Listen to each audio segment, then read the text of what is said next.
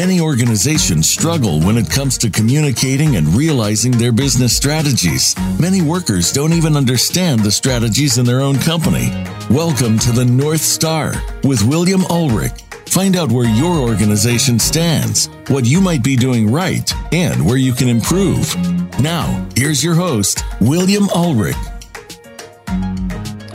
Welcome to the show. I'm your host, William Ulrich. You're listening to the North Star feel free to contact me by email, LinkedIn, or my website, tacticalstrategygroup.com. My topic today is the strategy execution, closing the loop on best practices.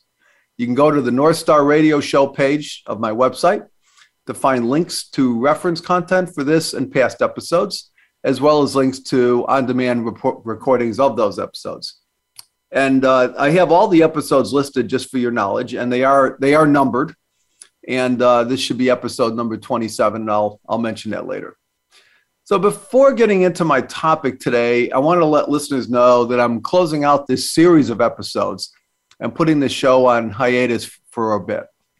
Uh, when I established the framework for the North Star, my intention was to explore aspects of end to end strategy execution from formulation through deployment one of my thinkings was that people didn't have a framework, which I think is generally true. And even if they had a framework, they're skipping key parts of it. And therefore, strategy execution is underperforming at a lot of organizations. And I've gotten that reinforced over the past six months by a number of experts.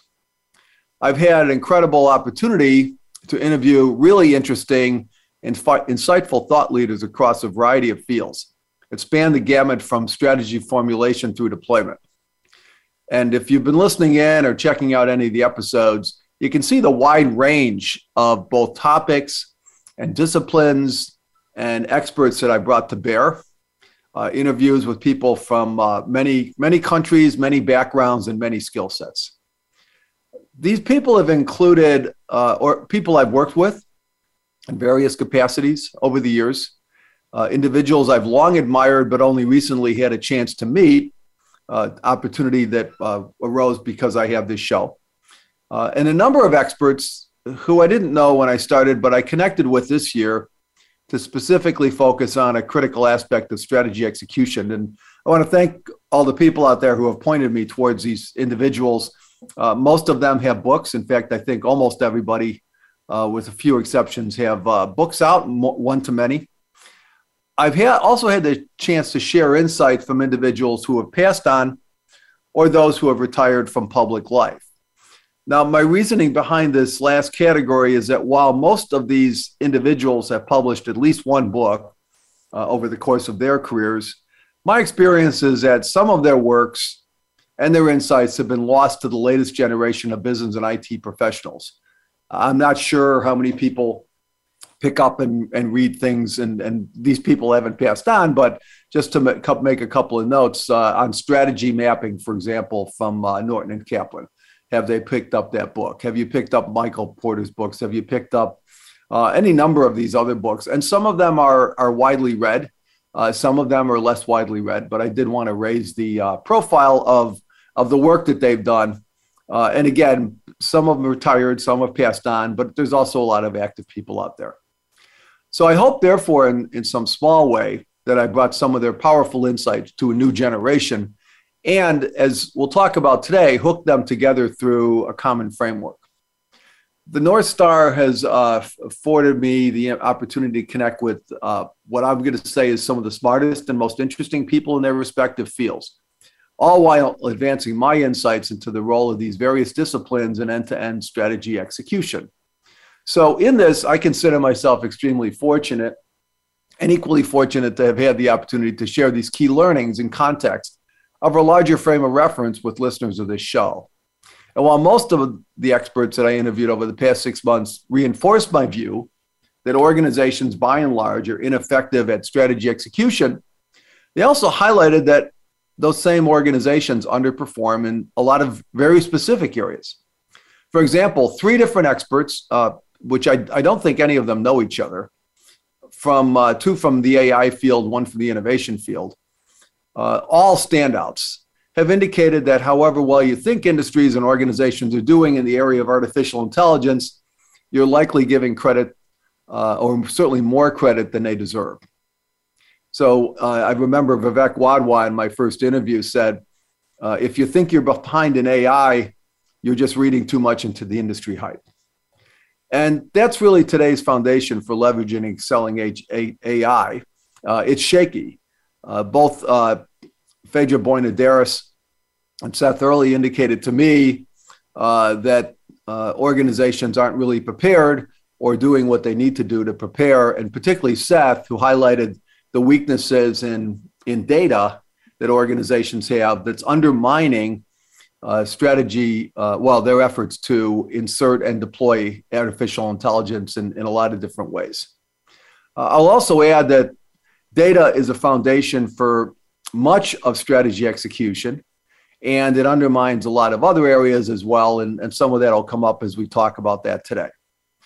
Uh, there were major shortcomings with how organizations are leveraging and deploying most of these disciplines. And, and let me just kind of run through a short list, not the full list, but uh, innovation, organizational design, strategy formulation, program execution, work management, data management, cybersecurity, the circular economy, software design and development, and software management and software migration. And while there were good news from some of my guests, it highlighted the value business architecture delivers to corporations and mission based enterprises. Other interviews highlighted that many organizations are clueless to the role of business architecture and that MBA programs are doing little to prepare leaders of tomorrow in the discipline and in strategy execution in general. And on this last point, I had an opportunity to interview Dr. Brian Cameron, uh, who is an associate dean at the Smeal Business College at Penn State and actually teaches a course on strategy execution and, and also in that course teaches business architecture. Uh, and he shared with us some survey results on, on some of the findings there and, and, and where, where things are lacking from other MBA programs. And that survey was done independently from, uh, from Brian's organization. Uh, I'll also say that uh, some interview, uh, interviews I had, uh, I think it was last month, that dealt with the role of the business architect indicates that most organizations have no idea what these individuals should be doing which undermines the overall practice. But I'll talk a little more about business architecture uh, as we intersperse it in the conversations we're going to have today. One argument that I'm certainly willing to make is that many of these underlying issues are connected uh, to each other. Yet few organizations can see that these connections because there's no central frame of reference binding them together. How many organizations out there that you work for or have worked for say, let's see where we are on a strategy execution for the work that needs to be done around this particular strategy, right? So I'm not hearing that people are using any kind of formal framework for that. So you could argue, based on my discussions, for example, that bad data underlies a lot of uh, ineffective uh, things, including AI, but also program delivery, risk management, challenges with existing software deployments, and related migrations. All of these, in one way or another, undermine strategy execution as well. So there's an interconnection here in terms of the weaknesses that organizations can't see, and I'm hoping to bring, bring really bring to the table today and through my other work that I've been doing. So all of this brings me to today's episode, where I'll be highlighting some best practices from strategy formulation through deployment, with a specific focus on where to slot in each of these various disciplines covered over the course of the show. So, for example, enterprise design will be covered as part of strategy formulation and architecting business solutions. So, with that, let me get things underway. So, first, I want to recap some strategy execution challenges. I laid these out in my very first show, uh, episode one, and I talked about some of the weaknesses in, in strategy execution. And I also highlighted some corresponding or parallel weaknesses in uh, program and project delivery. So the first one comes from uh, uh, the strategy implement. It's called the strategy implementation survey, and it said that only two percent of leaders are confident uh, that they will achieve 80 to 100 percent of their strategic objectives, and that those same leaders believe that only five percent of employees have any understanding or basic understanding of the company's strategy. So let me rephrase the stats there in, in more straightforward terms. Uh, people that run organizations don't think that they can achieve what they want to achieve. And they also don't think that the people who work for them have any clue about what they are trying to achieve. That, that's not a good statistics. So there's, there's little transparency. And I think that a strategy execution framework uh, could be adopted in a way that brings transparency to this particular issue. Uh, another statistic comes from PwC, uh, strategy that works. Nine out of 10 business leaders concede they are missing major market opportunities. Now, that's a, that's a huge issue. If there's opportunities out there, and since the survey was done, the world is even picking up the pace further, uh, we don't want to be missing out on those. Now, there's some related stats here that have to do with program and project success rates uh, or lack thereof. And this had to do with Standish Group's 25 years of software projects. Successful projects are delivered less than 70% of the time. Now, that means that the other uh, 70%, uh, so 30% successful, 29%, 30%, 70% unsuccessful or challenged. Challenge projects mean that they're delivered but don't don't do what they're supposed to do, or somehow deliver what they promised they were going to deliver. Uh, that may be worse than failing, because you think you succeeded, but now you've got something out there that's that is problematic for the organization that you're going to have to work around. So we have to ask why these stats reflect such a challenging environment for organizations. And while one point might point to lots of individual factors, as my interviews have surfaced, at least a part of the issue is linked to the culture of people seeking immediate results by demanding action without clearly understanding the root cause of a given issue. It's the nature that we have as human beings. We see something wrong, in our mind, we presuppose or, or create a solution, maybe without even knowing what's causing what's wrong. And that, those, that preconceived thinking ends up meaning that senior people are then giving dictates down to the people who, who are going to execute and do the work. And they may be telling them to do the wrong thing. So uh, let me kind of put this back into maybe terms that might be happening in your organization. An executive comes to you and says, We need a new database, or we need to move to the cloud, or you need to update the system so it does this. They don't tell you why. They don't tell you what you're trying to achieve. There's no business context for what they're saying. They're just dictating to you what should change from a technological basis.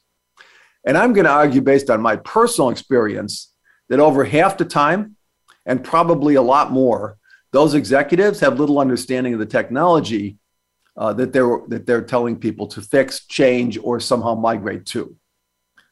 Uh, if you're telling me to move to the cloud, I better understand what the business value of that is.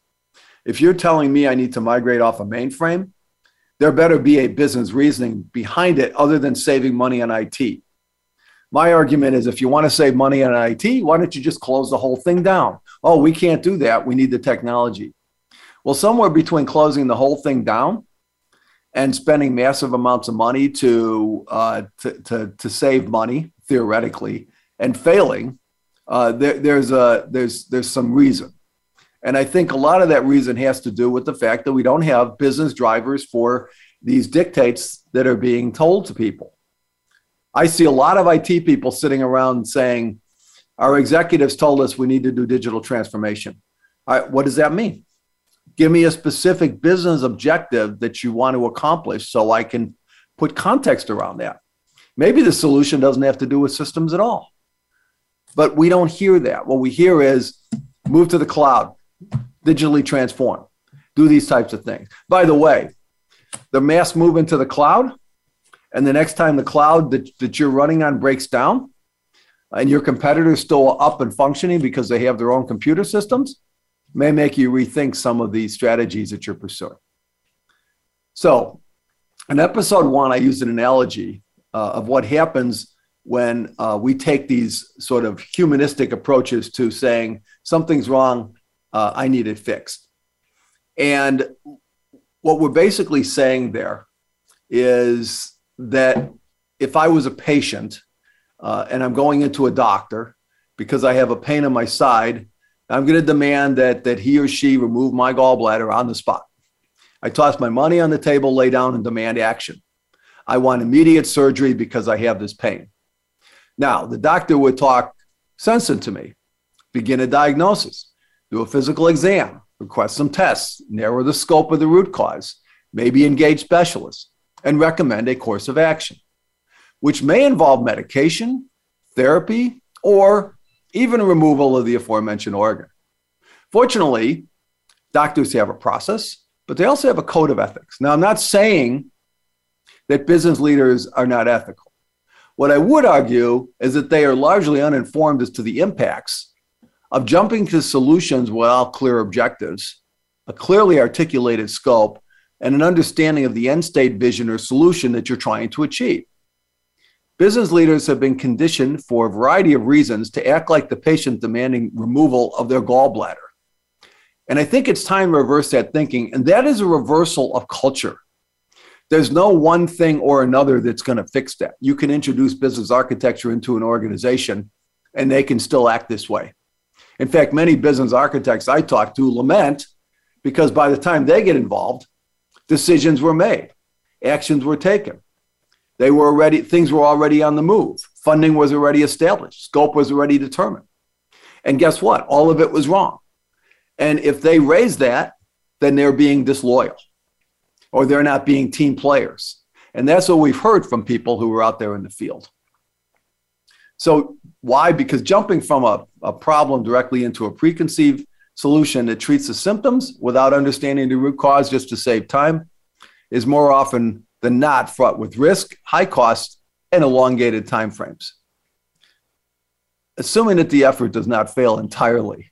So I encourage business leaders to take a step back, diagnose the root cause of an issue, formulate clear objectives to address it, determine scope through formal impact analysis, and design a solution that has a high probability of success. And maybe some of the statistics I've been citing here early on can start to reverse themselves. Those of us working in the field of business transformation call it slowing down to speed up. That's going to bring us to our first break. You're listening to the North Star. I'm William Ulrich. We're discussing strategy execution, closing the loop on best practices, and we'll be right back after a quick break.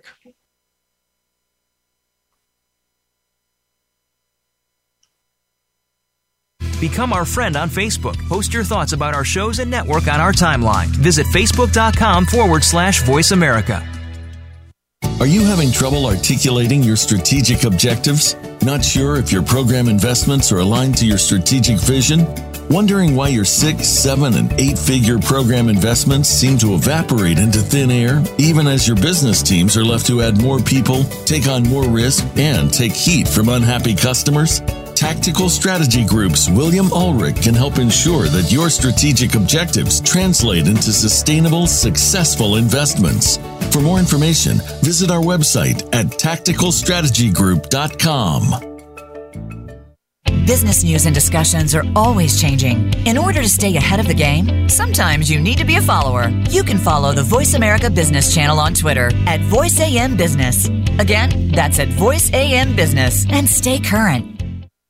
Looking to enhance your business architecture skills, become a certified business architect, or align your team to a common approach? Check out Business Architecture Associates. Industry pioneers and co-founders Whynde Kuehn and William Ulrich have trained thousands of business professionals, turning beginners into practitioners and practitioners into experts. BAA offers in-house and public business architecture training for individuals and organizations. With more than 20 courses to choose from, including the Business Architecture Bootcamp, popular mini course series, and custom workshops, BAA can create a learning path for you and your organization. Why learn from the rest when you can learn from the best? Check out BAA's course offerings at businessarchitectureassociates.com. When it comes to business, you'll find the experts here. Voice America Business Network.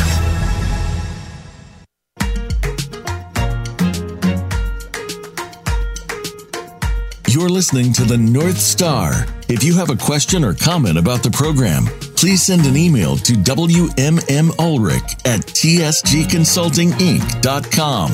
That's WMM Ulrich at TSGConsultingInc.com. Now, back to the North Star. Here again is William Ulrich. Welcome back to the North Star. I'm William Ulrich, and we are discussing strategy execution, closing the loop on best practices. Uh, thanks for joining me again today. Uh, one more quick note for listeners. In episode 17 from September 20th, I did a show called Seven Deadly Patterns Leading to Strategy Execution Blues. A uh, link to the related webinar is in my, uh, on my website on the radio show page, uh, and there's content references under there as well. So if you check out the actual webinar, uh, that there, where there's a link, it begins at uh, the 550 mark of the video due to the intro. That episode addressed the seven tendencies or actions that can doom effective delivery of business strategies. So check it out uh, as well as the webinar. And uh, there's a bit of noise out there, and hopefully you're not hearing that. okay. Uh, so with that, I want to go ahead and do the uh, framework recap of my strategy execution framework. It's not my framework, it's from the Business Architecture Guild, but I want to make sure we're all on the same page uh, with, with the recap of this. So, uh, the strategy execution represents an organization's perspective on establishing and achieving its goals and objectives and is generally viewed through a five stage framework.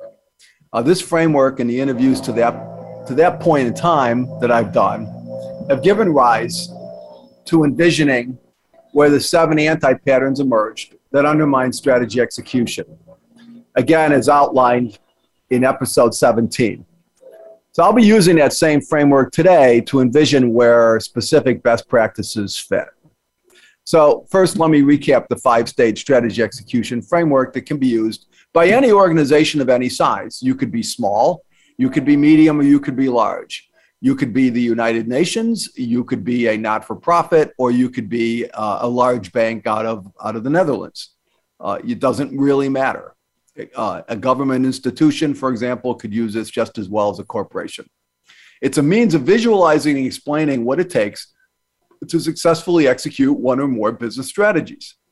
So let me run through the stages just quickly, and then we'll get back to those and, and, and do a deep dive into each one. So, first thing is to establish your strategy goals and objectives. It's called established business strategy. And that's where we establish our goals and objectives and many things come into play there, right? So that's where we would go in and say uh, there's a pain, and uh, we need to set some objectives like uh, the pain should stop, and any residual effects should be resolved. Stage two, coming out of stage one, is where we assess the impacts. It's called assess business impacts, and the business ecosystem impacts uh, from the strategy would be reviewed. And the formal way to do that is using business architecture. And I'll get into that a little bit more. But if I tie it back to the medical example, I'm really doing a holistic view. I'm not just looking at the pain point because oftentimes where issues occur are different points than where they have been uh, initiated. They're oftentimes elsewhere in the organization, another part of the organization. They may be upstream.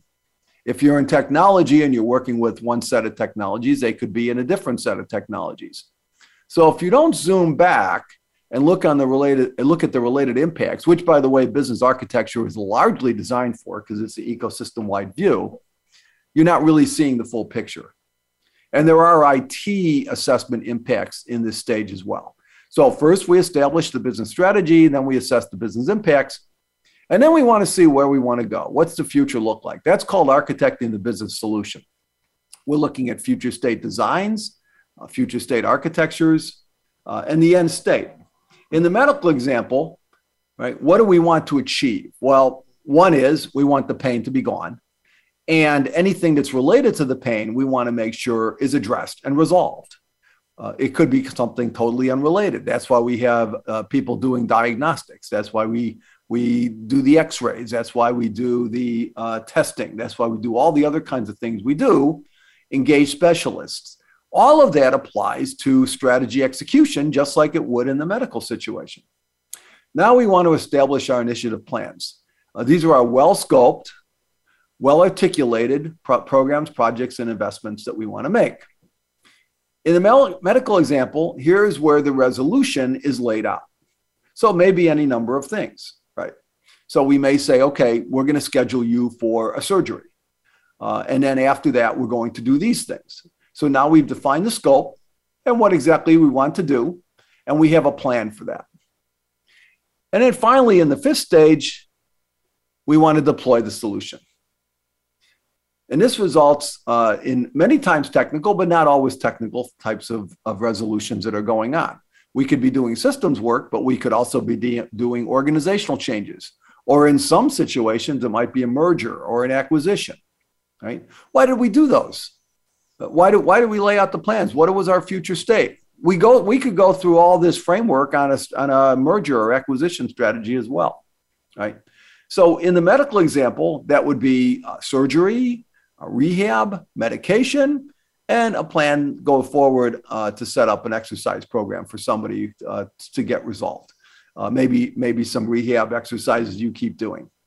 So in short, the framework, which works for the medical example as well as our strategy execution example, is used to formulate strategy, assess impacts, envision an improved future state uh, and scope, and well scope the well well launched, well defined initiatives uh, such as programs and projects, and then deploy solutions. Uh, and deploy solutions, by the way, is where the heavy lifting is done. But most of what can go wrong, and I'll talk about this later, much of what can go wrong uh, with uh, failed strategies or failed programs and projects can happen upstream. We make huge, huge investments in this deploy solution phase. Uh, look at all the money if your organization is using scaled agile or SAFe. Look at all the money that you've put into that. That's only stage five. You probably haven't invested necessarily, or you may have, but you may not have invested in stages one, two, three, four. Well, by the time it gets to the team uh, that's supposed to do the work, that's doing that's focused on the agile deployments, the, the project may have been misscoped, misdiagnosed, if, if diagnosed at all, and and the solution may be poorly designed or targeted. So you could end up with yourself in a in a serious situation and you don't even know it as you proceed down the path of trying to execute. All right with that let me do some deep dives into each of these stages. I'm going to start with stage one establish strategy. And what i want to do here is talk about uh, both the uh, best practices which i'll summarize at the end of each stage as well as where the different pieces fit in or fit together so, first with the established strategy, I want to start with innovation. Uh, that that's really a, a, a, key area where we want to make sure innovation is involved. Now, it's not the only place, but it's important. So, as I cited my, my in my innova- innovation uh, interview with Vivek Wadhwa, and that was my second episode. Uh, innovation is something that comes from every corner of the enterprise, and ideally, ideas feed strategy formulation. This way, good ideas are introduced at the onset of planning. And I think one important here thing here is depending on what you want to call it, and I've used the word crowdsourcing ideas. Uh, innovation uh, can come up from any point in the organization, and you need to have a culture that allows that to happen. And that's going to be some of your best input into your strategic plans. It shouldn't just be top down because the top down executives don't see all the things that the rest of the people in the organization see. Uh, next is how is my organization designed? And do I need to make any changes to that uh, to address any of our business challenges? And the, there may be issues that, that uh, at least can feed into the conversation. And my interview with uh, Stephen Haeckel, who wrote the uh, Creating a Sense and Respond organization, uh, centered on aligning the organization away from silos that undermines uh, strategy execution. Now, siloing can occur at the strategy level we may only say, I want to do this for this division or group without understanding the cross impacts. It's that siloed thinking that not only undermines strategy execution, but strategy setting. So if we only think in silos, we're going to get ourselves in trouble. So there's no better place to start incorporating a broader perspective of the organization uh, than in this in the established strategy stage. If you want to focus on the circular economy because you've been told in one way or another, or it's come down from the board uh, that you want to focus on sustainability, uh, well, based on my discussions with uh, Walter Stahel, Stahel uh, in, in uh, one of my episodes on circular economy, you should incorporate that into your strategic planning right up front uh, and set your strategic goals around uh, the sustainability. And Walter's book on circular economy and our discussion we had, uh, and there's also a paper I wrote on interpreting uh, the goals of circular economy using business architecture, can provide you some direction. So incorporate sustainability at this level of conversation. Another thing that that was uh, highlighted by uh, Sim Segal and Jim Gilligan was on enterprise risk management. It should start at the strategic planning level, not as an afterthought. It should be done holistically, not in silos. And, and they both, in my interview with them on enterprise risk management, highlighted the fact of the criticality of that. I also talked to James Smith about improving corporate earnings through crowdsourcing, and that's again having your innovation come up from the bottom, right? And this, this effort doesn't require major investments in technology or other types of things. It's the power of crowdsourcing ideas. And then, of course, there's dynamic strategy setting as laid out by James Creelman, strategic planner, who would play who uh, plays a major role in strategy formulation. Now, James highlighted that uh, strategies should be dynamically reevaluated and revised to address the dynamic environment most organizations face. So, as you exit this stage, you should have, at a minimum, well formed business objectives that are specific, measurable, achievable, realistic, and time constrained. We call those SMART objectives. Uh, courses of action that tie back to those objectives and key performance indicators that tell you, oh, I've succeeded, I've achieved. Now, best practices have a framework, uh, create objectives, not mandates, capture input from the rank and file, call it crowdsourcing if you like Think holistically, engage risk management early, and verify that the objectives are smart. Stage two, assess business impacts. Strategy impact analysis requires more rigor than organizations have typically applied, assuming that they didn't jump directly past that stage at overall. Strategy impact analysis centers on business architecture, a formal, rigorous view of the ecosystem. The topic was covered in a couple interviews. Kelly Eckmeyer of PNC Bank and Teresa Garcia Holm of Wells Fargo talked about uh, the role of business architecture and strategy and explained that business architecture is a strategy, strategy enabler. I also talked about it uh, with uh, Whynde Kuehn in her episode uh, where we talked about mission based uh, organizations in that interview. So all strategies should be examined from multiple perspectives uh, stakeholder impact, uh, which includes customer, the perspective in which they receive value. In business architecture, we call those value streams. The impact on what the organization does and how we can improve that. Those are called capabilities.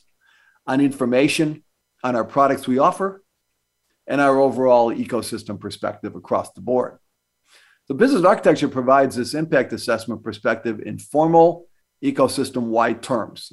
It's a formal discipline, it is rigorous, it has formal principles that allows lots of execution. Uh, um, you can use it for, for many, many different things. How you use it is really up to you. Right? It's not built ad hoc. It's available on demand for every plan or issue, so it should be in place.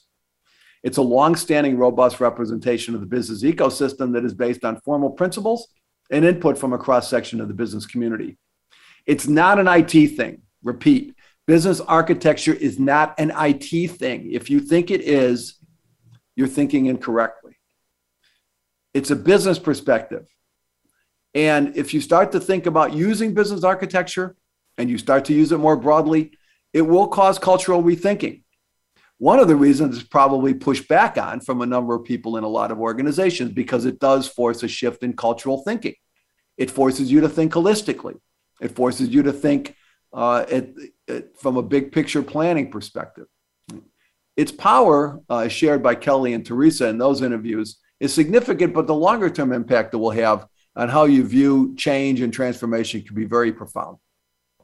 The other interview I wanted to mention with Whynde Kuehn, which I did mention earlier, uh, that had to do with mission based organizations, include nonprofits, uh, NGOs, even the UN. So, business architecture is a formal view of the business ecosystem. Uh, we can extend it to the IT architecture and start to use it to highlight what impacts on the IT architecture. So, coming out of this stage, stage two, an organization would have uh, clarity of impacts of a strategy on business units, stakeholders, value perspectives, capabilities, information, and products. So, best practices. Uh, leverage uh, an established principled business architecture that represents your business ecosystem. View change through business architecture lens, including the IT architecture impacts, and formalize impacts and share them widely. Stage three, architect the business solution this is opens up the conversation to lots of different things. Uh, this is where design, business designers or enterprise designers, architects, risk managers, innovators, organizational designers, migration specialists, uh, and even the quick win teams, which I talked about in my last episode. Milan Guenther, in my interview with him, talked about enterprise design. It, you engage design thinking here. Uh, so that's when you can bring in the really open up open up the the covers and start to think about things in ways you may not have thought about them before. Risk management. How do we make sure that's covered? That should be addressed in here. We leverage business architecture to look at the impact, but we can also use it to look at the what if perspectives. Uh, from an IT standpoint, we want to get the data, solution, enterprise, and transformation architects involved. And the business architects can provide overall insights. AI specialists can get involved here. Uh, I said the data architects, if we want to envision, re envision how we access and change information. Solution architects can start to craft a solution architecture document, and transformation architects can plot a realistic, not a wing and a prayer, but a realistic migration path. On best practices, ensure that the uh, consideration is incorporated from innovators, enterprise designers, risk managers, and various business and IT architects uh, based on the size and scope of the work involved and its impact on technology. This third stage should also produce a formal data and solution architecture as well as a business architecture frame target state perspective. That is necessary and essential to going into our next stage, which is where we establish our initiative plans. Again, we call this slowing down the speed up. If you do these types of things, you're dramatically increasing the success you're going to have in strategy execution and program and project execution. So we'll pick up on the, the last couple of stages uh, when we come back uh, from our break. I'm William Ulrich. You're listening to the North Star. We're discussing strategy execution, closing the loop on best practices, and we'll be right back after a short break. Become our friend on Facebook. Post your thoughts about our shows and network on our timeline. Visit facebook.com forward slash voice America. Your organization is spending seven, eight, or even nine figures annually on transformation programs, and you're questioning the bottom line business value. You were told not to worry. We've engaged the best system integrators, and they said all is well. Has your IT organization become a black box where money goes in, but nothing comes out? Tactical Strategy Group's William Ulrich has seen every side of this story, from upfront happy talk to painful postmortems. Find out what's really going on. Visit tacticalstrategygroup.com and ask about TSG's Transformation Oversight Service. Voice America programs are now available on your favorite connected device, including Amazon, Alexa, and Google Home. Through streams with Apple Podcasts, TuneIn, and iHeartRadio, listening to your favorite show is as easy as saying the show name followed by the word podcast. Hey, Alexa, play Finding Your Frequency podcast. If that doesn't work, try adding on TuneIn or on iHeartRadio or on Apple Podcasts. When it comes to business, you'll find the experts here. Voice America Business Network.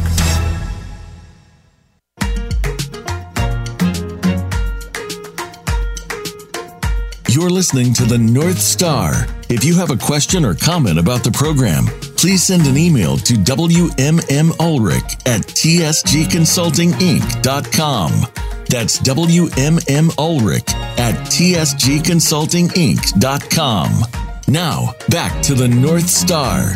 Here again is William Ulrich. Welcome back to the show. I'm William Ulrich. We're discussing strategy execution, closing the loop on best practices. So I want to pick up here. We, we just came through the first three stages of strategy execution with formulation, impact assessment, and then uh, envisioning and architecting for the future. Stage four is where we establish our initiative plans uh, usually this is even jumped through. Oftentimes we say, I want to do this, here's some money, go start a project. Uh, my interview with James Johnson of Standish Group highlighted a number of shortfalls that programs and projects have suffered, as, and it was cited on, on an episode in my interview with Jim. Uh, and basically, over the past 25 years, as statistically captured by Standish Group, uh, the stats have remained pretty pretty consistent and pretty problematic. Uh, un, less than 70% of projects are successful. Uh, much of what happens, at least in my opinion, in uh, causing strategy execution and programs and projects to stumble happens in stages one through four. And it can go wrong here as well, where you're setting scope. Initiative uh, scope setting is so critical because if we set the scope too, too narrow or too large, um, we, we don't know what, where it's going to end or what's, what's going to happen. Now, people say with Agile, I don't need to do this anymore. You still need to know scope. You can't just wander aimlessly. It's like laying a railroad track and say, well, we just keep putting one, you know, one tie after the other. Well, you can do that. And maybe you're supposed to build a railroad track to Los Angeles and you end up in Seattle. And neither of those, uh, you know, that's, that's not a good thing. So first and foremost, the state should have a clear understanding of the business and technology impacts out of stage two and what the target state looks like out of stage three. So it's really critical to know what am I trying to achieve, uh, the options on how to get there, and, and understand the overall impact analysis so I can frame the overall program. And I may break it down into multiple projects, and those are going to be broken down into a series of phases. And, and ultimately, they'll be uh, broken down, if you're using Agile, into individual sprints. But all of that needs to be framed at a much more strategic and architecturally robust level. Uh, so the work performed at this stage, we discussed this a little bit with Kelly and Teresa in their interview, uh, must ensure that overlapping conflicting pro- uh, projects and projects that have no traceability back to business strategy have been, uh, uh, you know, they have to either be retooled, reconsolidated, or consolidated or dropped. Now, I don't know there's a lot of politics driving uh, program and project definition and funding. Uh, I know it's probably one of the most political areas and one of the most siloed areas you have in your organization. That's why I say, ready people, if you're introducing uh, strategy execution and business architecture into your organization, it is going to force a cultural shift. They may say that's people may say that's not for us, but it's going to save you a whole lot of time and effort and heartburn right? Because implementing business architecture from the back end or from the bottom up or from some corner of the enterprise where it has no recognition no longer makes any sense. Uh, you're going to have to tell people that there is going to be a cultural shift here. The best practice coming out of here focus on uh, delivering clearly scoped, achievable investments, integrated, overlapping, and related projects. Uh, make sure that they're tied together and adjust accordingly uh, include the ability to pool or otherwise streamline investment funding based on the overlap highlighted in prior stages. In no case should any program or project come out of this stage that is not clearly scoped and it does not have direct traceability back to business strategy. Stage five, strategy execution. And this is, uh, or strategy deployment rather. Uh, strategy deployment is where uh, the work gets done, the heavy lifting. Uh, there's a lot of investment at this stage there's been a lot of advancements at this stage. Uh, think of all the methodologies and practices that have been introduced. Uh, we've got the Scaled Agile Framework or SAFe. We've got DevOps for continuous uh, development delivery, solution delivery by IT. There's so many other things that have happened at this stage. We've put a lot of people in here. But the irony of the situation, again, as I said earlier, is that many investments that are poorly scoped or lack an impact assessment or clear target are already doomed before they get here. So all the money you've poured into deployment uh, is essentially wasted because uh, you haven't done the upfront work in stages one, two, three, four of the strategy execution framework. Developers and business analysts cannot address a poorly articulated strategy, lack of poor design, ineffective or non existent architecture, and the other elements that are required to successfully deploy business strategies. Yet organizations attempt to do that just every day and pay the price with failed projects and an even greater loss in customer satisfaction, risk, and regulatory compliance, competitiveness, and, and, and other areas. And if you don't think that the rank and file understand this, uh, I do a lot of workshops and talk to a lot of people. And when I always ask them, uh, how many of your projects have been uh, under deliver, late, or just failed and canceled? And um, people say, well, that pretty much describes every project I've ever worked on in my 25 year career. Right. So what should you do? Well, first, ensure that business and IT architecture scope is clear before starting up the project. A lack of clarity is a key reason for initiatives failing and under delivering. If you're a business architect working at this level and if they skip prior stages, highlight the scope issues. They may not listen to you to the first time or the second time or the third time. But if they keep failing and you keep highlighting the weaknesses in, in their approach, ultimately, uh, what's going to happen is hopefully they'll start to see some reason. Uh, there are other other things that can occur, of course, right? Uh, as appropriate, engage quick win teams. I talked about this in episode 26. It was my last episode. Uh, you can listen to that. I don't need to go into all the details on it. Uh, but it's special deployment teams that can start to work at changing and transforming at the peripheral. Uh, I recommend listening to episode 26 if you want to hear more about the quick win teams. Uh, ensure that all your business requirements use consistent vocabulary as defined by the business architecture. Uh, regardless of whether they're epics or user stories or other representations that you use for requirements definition, make sure that they're using a consistent vocabulary and business perspective out of the business architecture. You can also and should also re envision how you define work. In my interview with Keith Swenson and, and Dana Khoyi, uh, they rep, re, uh, recommend a state based, event driven, rule dependent approach to defining work versus traditional BPM models, which are prescriptive and don't work well for knowledge workers. They also don't, BPM models also don't have a direct lineage to business architecture, while a state based, event based, rule based approach to work definition not only has a direct lineage to architecture, but can also be implemented by your development teams more effectively.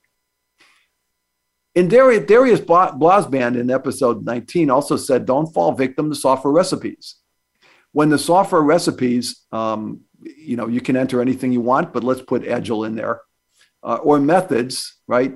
When, when those methods or practices become a greater focus in delivering software with the intent on creating uh, you know, rep- recipes accommodate limitations of development teams. Instead of dealing with the development team weaknesses or the weaknesses of developers, or the weaknesses in development environments, right? You're focusing on recipes to fix the problem. You can't build good software without good people. So he said, hire good people. Uh, you can create an agile environment that works well, right? But you've got to have good people building the software because at the end of the day, whatever you do up front doesn't work if you don't have good people building good software. Uh, by the way, uh, we want to make the business architecture available to everybody. Right? One recommendation I have if you have adopted business architecture and you do use uh, SAFe or scaled agile, is to consider using the business architecture value streams in place of the SAFe value streams. They're more holistic. Uh, they certainly give you a better end to end perspective on engaging customers and other stakeholders. And they are not siloed. And whether they're meant to be or not, in practice, most SAFe value streams that I've seen are highly siloed, either around business areas, systems, or both. Uh, adhere to standards. Uh, we talked about cyber standards and cybersecurity with Janana Kampara in episode 20. We also talked about standards in general before that with Richard Soley and, and Steve Nunn. Leverage them. Software design, as discussed in my interview with, with Charles Bowman, should also be business driven uh, and leverage a business architecture. Uh, he, he provided some real insights, and he said that the way software is being designed today is still not ideal. And he sees a lot of it out there in the field. Every software service should be traceable to a capability, providing a better ability to deliver systems that are more scalable, interoperable, and reusable over time. So, what are the best practices coming out of this, uh, this stage? Well, ensure that requirements, uh, work definitions, and software services have direct traceability to the business architecture. Everybody needs to be using that formal perspective and framework and vocabulary ensure that every participant in this stage has access to business strategies uh, and, and again, the architecture involved. There shouldn't be anybody working on a project that doesn't know what strategy they're deploying.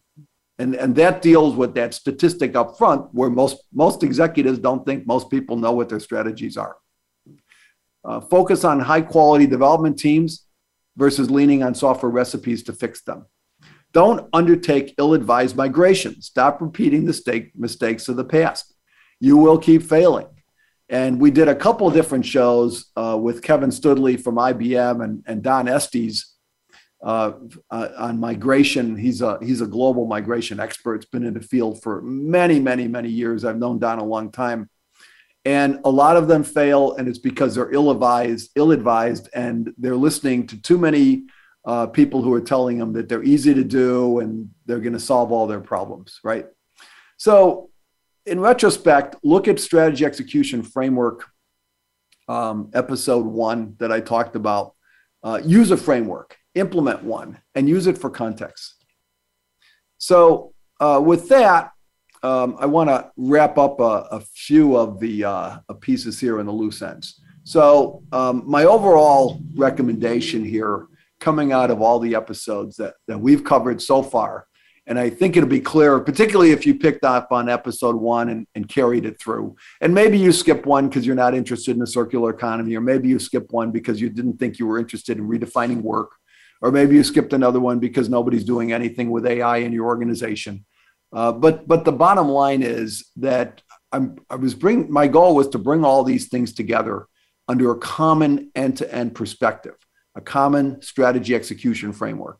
If you don't have one, and you take nothing else away from either this show, my first show, uh, the one in the seven deadly patterns, or the overall series in general, it's get a framework put something in place and think about things in formal ways and start to think about things holistically, which also means starting to put together a business architecture. It may not be recognized today that you need that business architecture, uh, but at some point, it's going to become extremely useful. And at that point, you don't want to be caught off guard. They're fairly quick to put together. Uh, reason being is that there's reference models out there, so you can go get those. The Business Architecture Guild has a whole slew of them for different industries.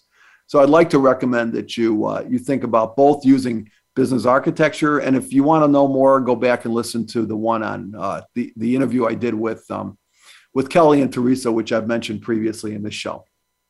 So um, I want to wrap up with just a few words here. Uh, as you know, I'm William Ulrich, and you've been listening to the North Star and we've been talking about strategy execution and closing the loop on best practices. Uh, I want to uh, encourage you to go to my North Star Radio Show page at tacticalstrategygroup.com. That page does have a, a listing of all the episodes by number. Uh, this is episode 27. It also has links to different materials uh, that we've covered uh, for each episode. So you can look up a lot of what I've been talking about. You want to see some of my stats, you can go there and find them. You want to see where I'm drawing some information. You want to get some really good books on different topics uh, and, and different papers and other types of things. Go to those topics and click on some of those resources that I posted up there. Uh, if you've got questions or want to discuss any uh, of the things I've covered today or in previous episodes, please reach out to me on LinkedIn, by email, or my website, tacticalstrategygroup.com. As I said in my opening today, this is my last episode. I plan to take a hiatus. I'm going to be working on a major writing project, and I hope to bring more information and more insights back to that at some point in the future. And hopefully, uh, in the context of this show again at some point. Uh, what I'd like to say is that, um, other than the hiatus, is it's been my honor to host this show and to be able to deliver what I believe are important industry messages to you um, and I've, it's been a real honor to have all of these different guests on uh, that have spoken to me about all of these different topics. And I, I, will say that I'm hoping my guests have learned some things. I'm hoping that I, I know that I have learned some things. And I'm hoping, most importantly, that all my listeners have picked up on a lot of insights that they can take back and start to use. So, as I said, uh, I hope to share more about my major writing project that I've got coming up uh, in next year uh, as we go into 2022. I do hope to be back with you uh, sometime in the future. But in the meantime, continue working to maximize your strategy execution efforts in all you do. And of course, I wish that you will uh, stay healthy. Uh, I want to thank you all for listening and taking time to, uh, to tune into the North Star. And I hope to see all of you, or at least to uh, uh, hear from all of you in the future. And, and hopefully, you'll be hearing from me again in the not too distant future. Uh, so thank you very much. Thanks for listening. And I'm William Ulrich. This has been the North Star. And uh, stay stay healthy out there, and we'll talk to you all soon.